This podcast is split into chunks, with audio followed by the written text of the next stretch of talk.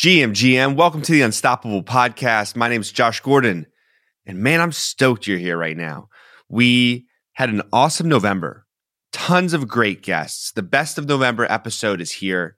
If you celebrated Thanksgiving, I hope you enjoyed that. Now we get to celebrate some great moments from the podcast over the last month. So I had conversations with Web3 founders and designers this month. It started with Bobby from CoinGecko and we talked all about crypto data. Then I interviewed Raph from Electric Capital, and he shared his five big problems in Web3 UX, which I found really fascinating. I mean, we talked about everything from wallets to digital identity to mobile apps and desktop infrastructure. It was a good conversation. I talked to Jad from koodos, and we talked everything about digital identity. And man, Jad is a Web3 identity thought leader for sure. What a fascinating conversation. After Jad, talked to Anand, and he shared his story about buying Beeple's first 5,000 days NFT and bringing NFTs to some of India's biggest companies. Now, there's a lot to learn here about different Web3 use cases and how companies are thinking strategically about their businesses and the role Web3 can have in the future of our online identities. So I hope you enjoyed this episode. And if you do, please share a review on Apple Podcasts and rate the pod on Spotify. I'd appreciate it so much. And getting that feedback as we wrap up 2022 on the Unstoppable podcast would just be amazing. So, with that, let's get into the episode.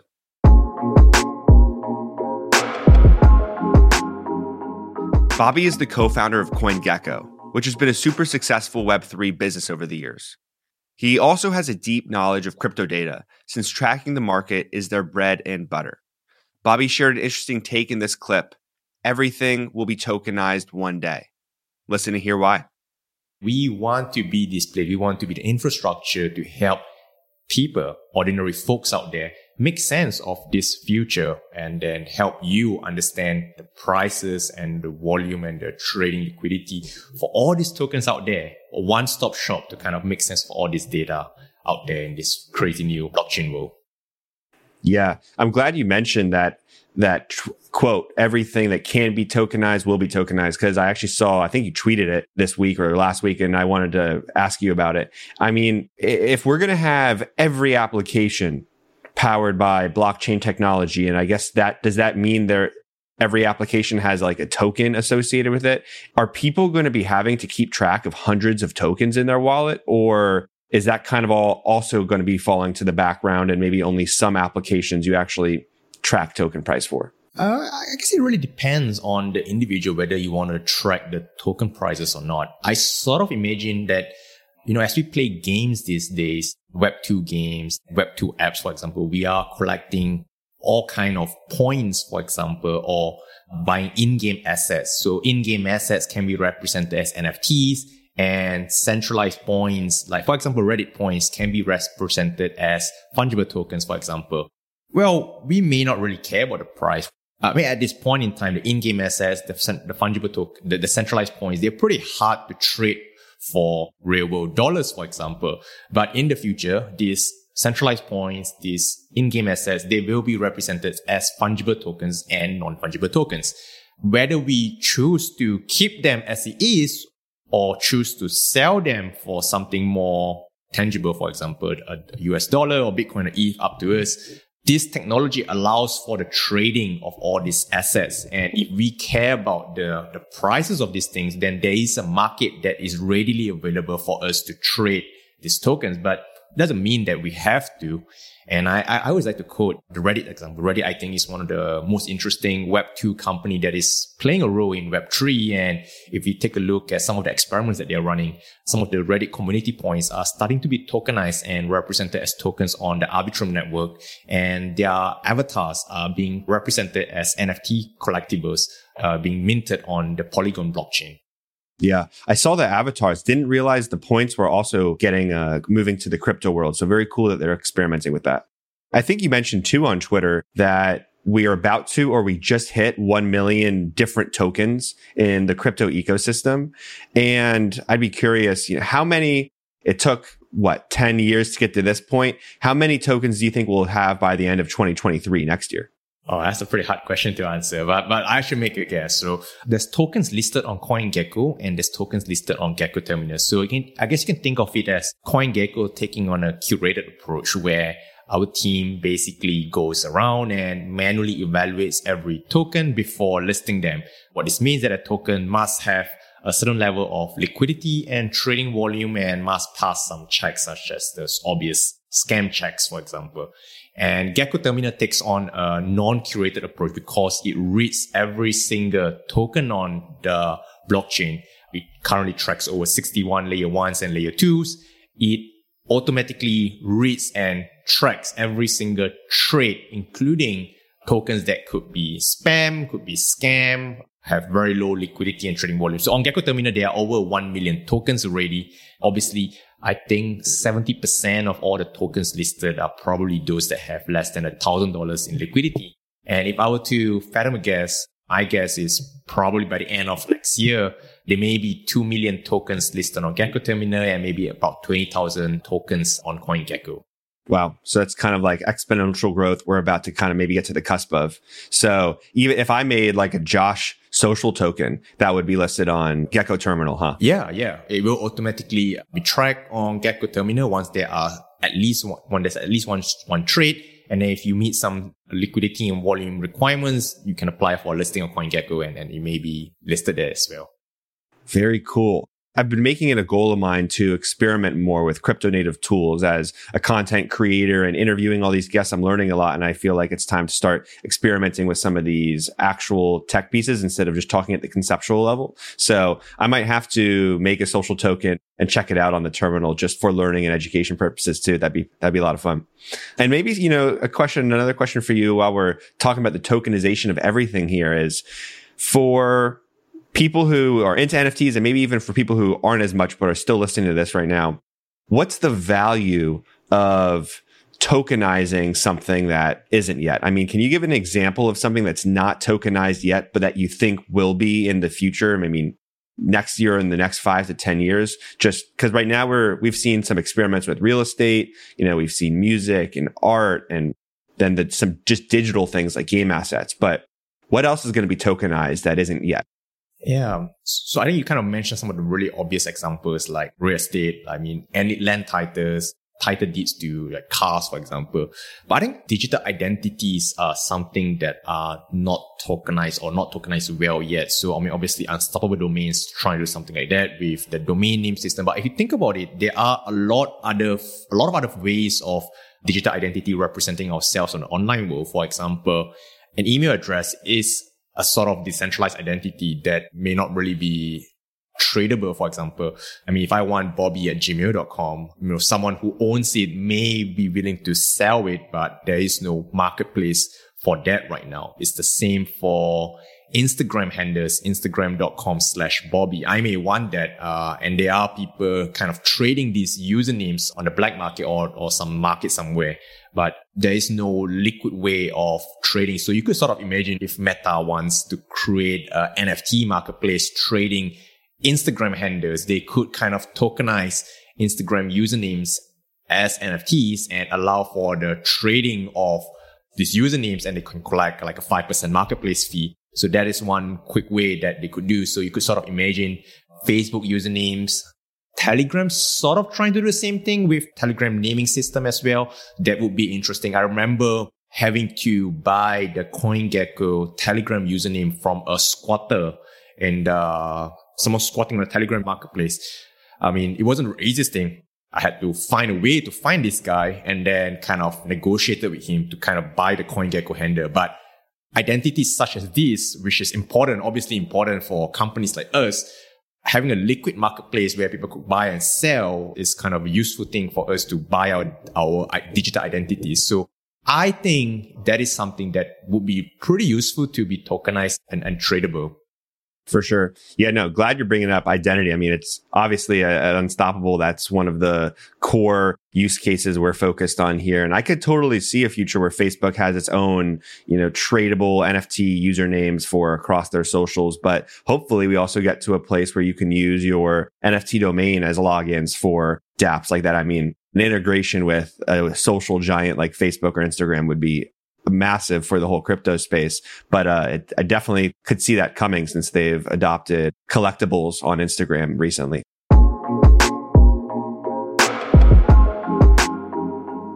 Raph has deep experience as a UX designer, and we talk through the many challenges from the design and UX perspective that face Web3. In this part of our podcast, he dives into the problems with digital identity and the challenges around how data sharing is currently being done. Honestly, I love to hear him describe the problem the way he did, as well as what would make for a good solution, since it's exactly the problem space that Unstoppable Domains is working to really build out thinking about how a Web3 domain is more than just something to send payments for. It's an identity that allows for a communication channel between you and any application you interact with. Now, I'll let Raph talk through the rest. Well, let's jump to challenge two. And sure. I did allude to it, and that one was around your Web3 identity. So, what do you see Correct. are the problems here right now? So, if you think about your identity, not just your Web3 identity, but your identity at a high level, what it is, it's really a composite of your offline activity, your online activity, now your on-chain activity that node connects to your interests, your tastes, your purchases, your social graph, what have you. So for better or worse, the login method that we have right now is what? It's email and phone number. Yep. So when you're using, say, uh, Gmail for logging in, the transaction with Google is very simple, right? So you give me a way to log into services in exchange, you get to see all my emails and you get to, to serve me ads. Even though not everybody sees that exchange, I think it's well contained enough such that if you connect to a service, they don't see all your emails. You know that only Gmail gets to see your, your emails. For Web3, when you're connecting to a service through your wallet, you really, really, really don't have any control over what part of your identity you're exposing, right? assuming you've you've set up multiple addresses and multiple domains, you can, if you want, say, okay, I'm gonna I'm gonna log in with this this address or with this domain, which means that they will see only this kind of activity or that kind of activity. That's very hard to do right now, and there's not really any help. I'm sure Unstoppable Domains is, is trying to get there, but the fact that one, you need to do a lot of active management around that that identity, and two, that you don't have any control over what part of information you're actually giving away, I think is a real a real problem right now. Yeah, so many thoughts here. Really, since this is one of my biggest focus areas and time I spend thinking about. But I'm going to start with Google. So I feel like when you describe that transaction with Google, with giving them your email in exchange to access to services, I feel like that's Google or Web 2 solving the cold start problem that Web 3 has mm-hmm. tried to implement through token drops. Is that comparison?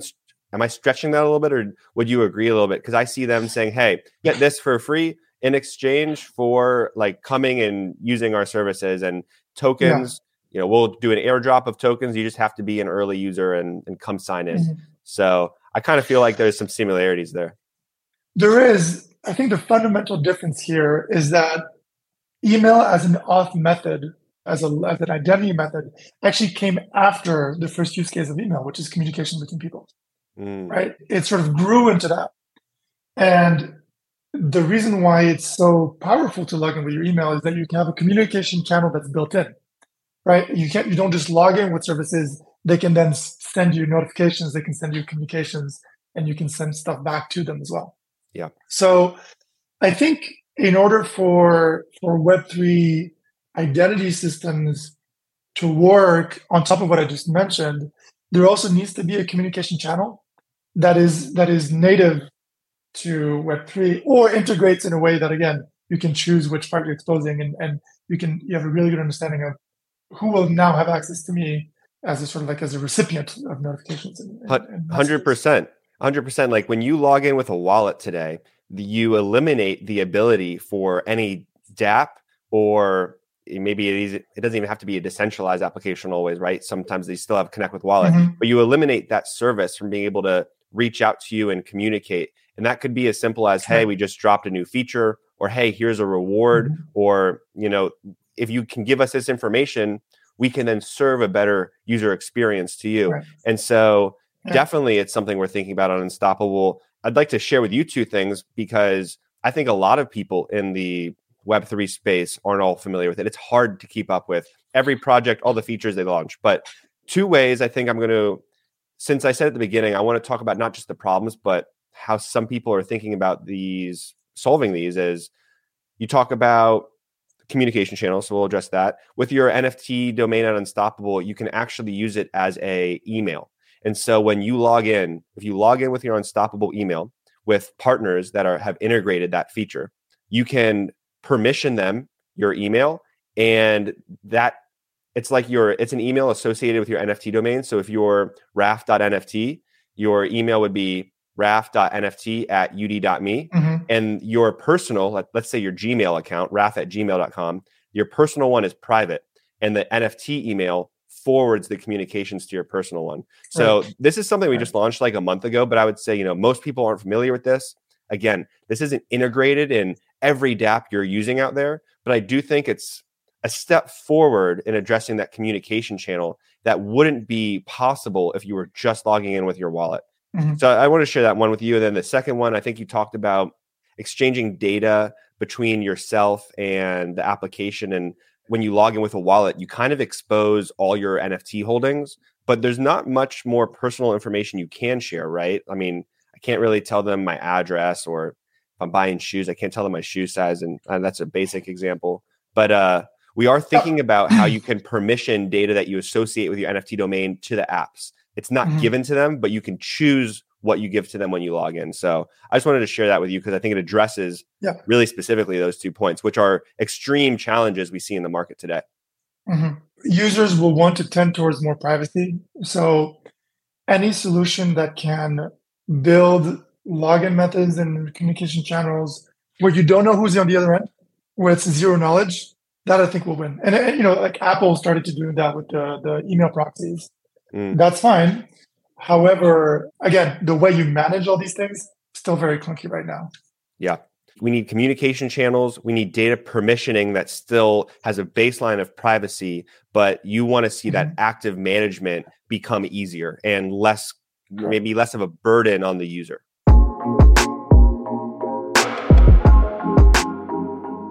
I love this interview so much with Jad, and he's written some great pieces on Web3 identity and is building a crypto startup. He compares collecting things in real life, like the things we put on our shelves, to collecting NFTs. The things on your shelf represent who you are, yourself. Hear how Web3 can be a digital extension of who you are. And that one that we're really focusing on today is building up your digital identity. So, how are you thinking about what that means and how we're doing it? Yeah. The metaphor that I use most often here is your bedroom. And if you think about your bedroom as your own space where you feel like you can, where it feels like a sanctuary, it feels like your own little hub with all your things. It's where you have your like closet with your clothes, your bookshelf with all your books, your vinyl collection with all like the vinyl that you've accumulated. It's a place where you can choose to invite people to come into the space. And if they come into the space and browse through your bookshelf and see the books that you're interested in, and maybe if it's someone that's really close, you'll like show them what's in your closet, but it's probably private. What's in your drawer next to your bed, that's probably quite private. Like that space speaks to your identity in many ways. And so in the piece around like your shelf, the difference between shelf and self is like kind of a small gap because the things that you accumulate, the things that you collect speak to who you are. The things that you make a kind of intentional choice to purchase or to say you enjoy or to like or bookmark or collect is an indication of what you're interested in and kind of as a derivative of that, like who you are. Yeah. Yeah, that's how I think about it. I got to share two quotes that stood out for me that related to this from the blog post. And the first one is all of these represent a physical manifestation of who we are, what we are, and how we want those closest to us to perceive us. I thought that was really well said. And the second one was self and shelf are only one letter apart. And I, I thought that was really, really clever. And, and you know, I, I don't think that, who knows, actually, maybe, you know, the Latin definition of self comes from shelf, but that's, it made me think of that. And it's just interesting how we start collecting stuff. And NFTs have been really the first time personally I've started collecting. And I'm starting to think about what my collection says about me. It's tough too, because some of the things I wish were in my collection that I wish I had to say about me maybe are out of my price range or just not things I not things I own. But it's for the first time I'm really thinking about how I'm curating my digital profile versus on Facebook, it's I'm one person of me. On Instagram, I'm another. On LinkedIn, I'm another. And all these are separate me's, but I don't have one central hub for what myself is.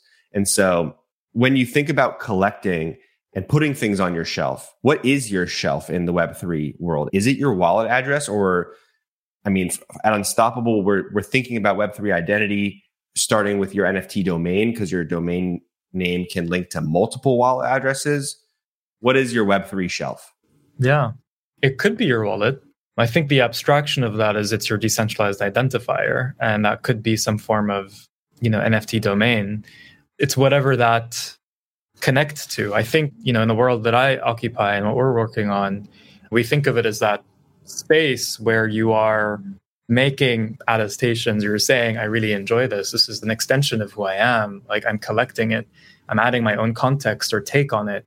And bring it into a space that as a whole the aggregate describes me is sort of like who i am and you know if i were to kind of like take a step back a little bit and think about like how do we construct our identities in the real world beyond just collecting in a bedroom i use that metaphor i think it's the things that we experience that shape us but also the interest and taste that we develop over time and so like I grew up in a mixed household. I moved around a lot as a kid. My parents influenced me. My community influenced me. Those experiences shaped my identity.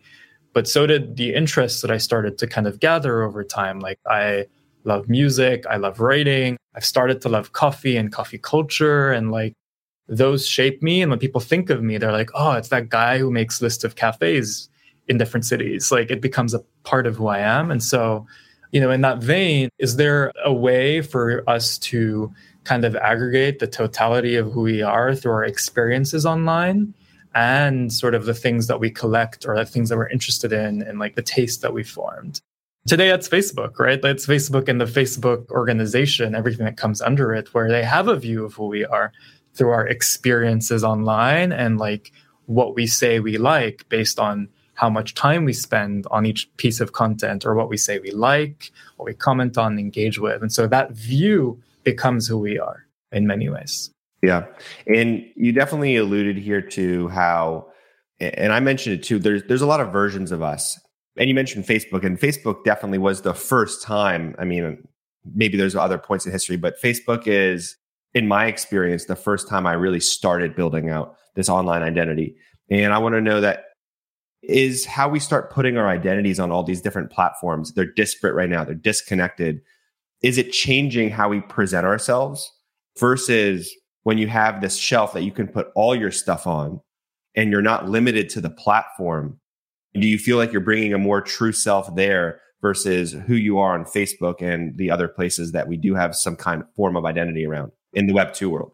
I think it's important that we have spaces where we can present different parts of ourselves because we have many parts. And, you know, I think right now the kind of like other way of thinking about it is when I, like me as Jad, walking into the office versus walking into a bar with my friends, I present differently, but I'm the same person in both spaces. You know, I contain the same cells and the same interests, and I'm, I'm the same identity kind of in both, but I present differently. I might dress differently. I might behave differently. I might have different conversations. I'll perform differently in those spaces. And so the same thing applies online. On Facebook, I'll perform very differently to Twitter, to my OnlyFans or whatever. And like I'll, I'll present differently in all those spaces. But at the end of the day, I am not all those separate people. I am like one kind of unit that connects them all. So I feel like what we're getting to here is in Web 2, you do have different platforms and you do present differently on them. That's not necessarily a bad thing. In Web3, you can have a central identity where all your collectibles, all your data is in one spot, and then you can bring that to the platforms where you want to present. And so the difference here is ownership, right? Totally. You can decide to provision in data into those specific spaces, you have control over what part of you comes out like you do in the real world.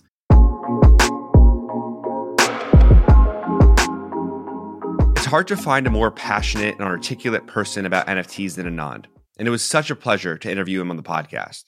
I think a lot of people think that NFTs have to be scarce, distributed in small quantities, but free NFTs are the building blocks of communities. They distribute access to a wide range of people and allow for an audience to be expanded. Now, Anand says experience should be scarce, assets should be scarce, but access should not be. Listen here as he talks about the role free NFTs will play for brands and creators.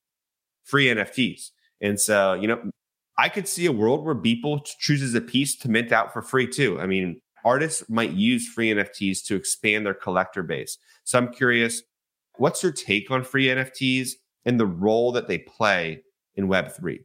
First off, you need to step away from the idea of NFTs as assets, right? If you take that away, what are they? I think there's no argument in the fact that NFTs are the molecules that build up this ecosystem, right? That's a pretty straightforward way. We call them building blocks, Lego blocks, molecules essentially, right? Which means they need not be scarce at all.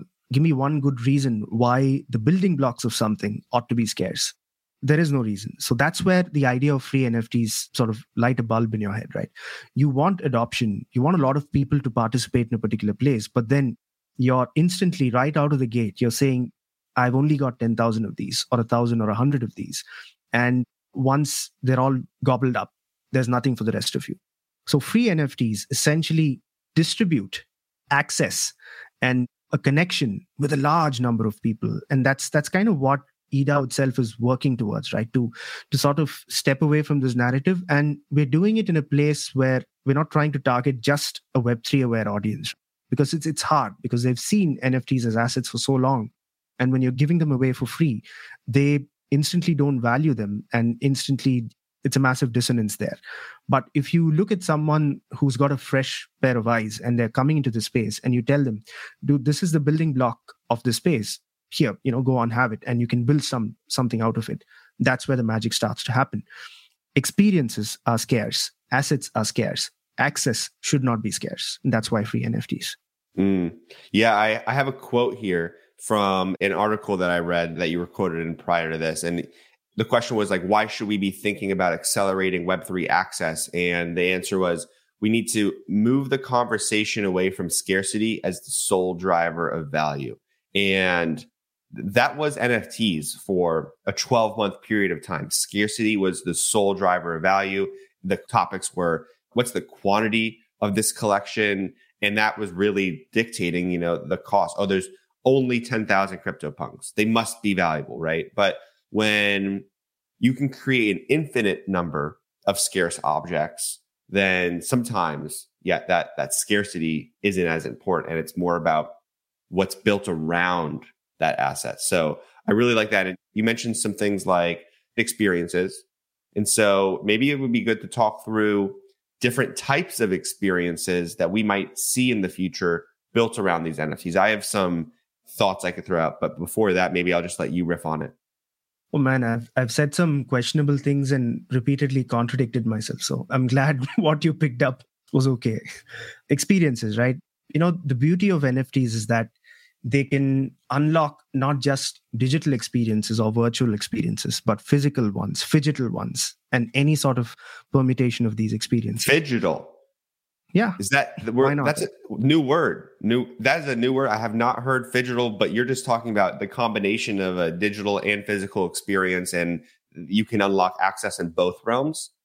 Yeah, it's been around for a while. I mean, you're a Beeple fan, so Beeple's a very phygital kind of guy, right? So when yeah. he creates a work of art, there is a, a phygital object that you get as well. You know, something that's tangible. So I think NFTs can unlock a range of things for you. They can be the most, I mean, if you if you were to reduce it down to an extremely crass example, they can be the most effective loyalty program that a brand ever has, right? But the beauty is instead of something that's loose or uh, it fizzles away over time, you can get your user or your customer on a journey and build on it and take him through it and reward him for being part of that journey. And NFTs can enable that, right?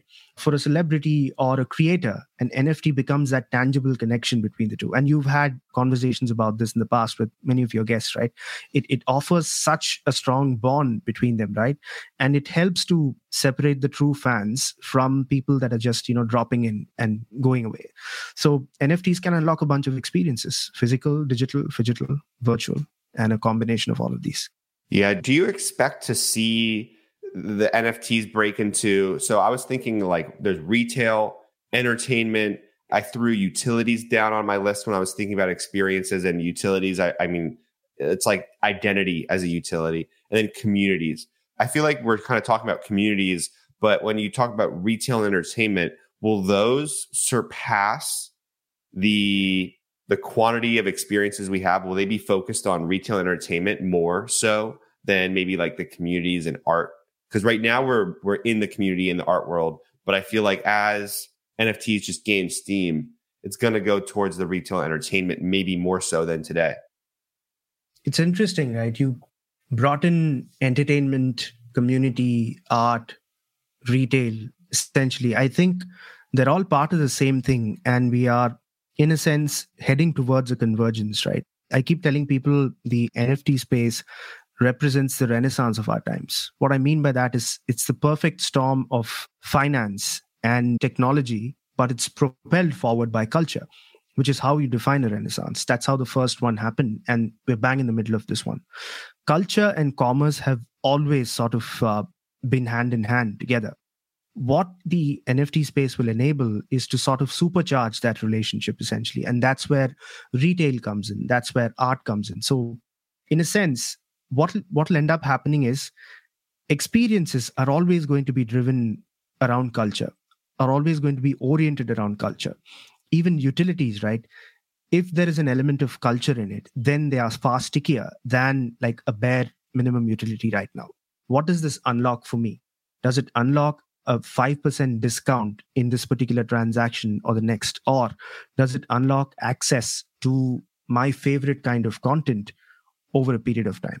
Yeah. I'd always pick option two and I'd still spend money on either of these, right? But you see, if either of these is suboptimal or subpar in quality, the consumer drops away. But when both of these come together, you know, with the best of intentions, with the best quality, with the idea that you want to exchange value with your consumer and not rip them off over one transaction. It's magic.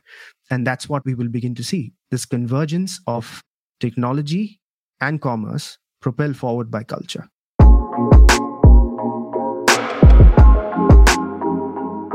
I hope you've enjoyed this episode of the Unstoppable Podcast. If something we said today resonated with you, please leave us a review, subscribe, and share this with your friends. And remember, this conversation doesn't have to end here. Tweet us your questions, thoughts, and ideas to Unstoppable Web. I look forward to hearing from you, and thank you so much for listening.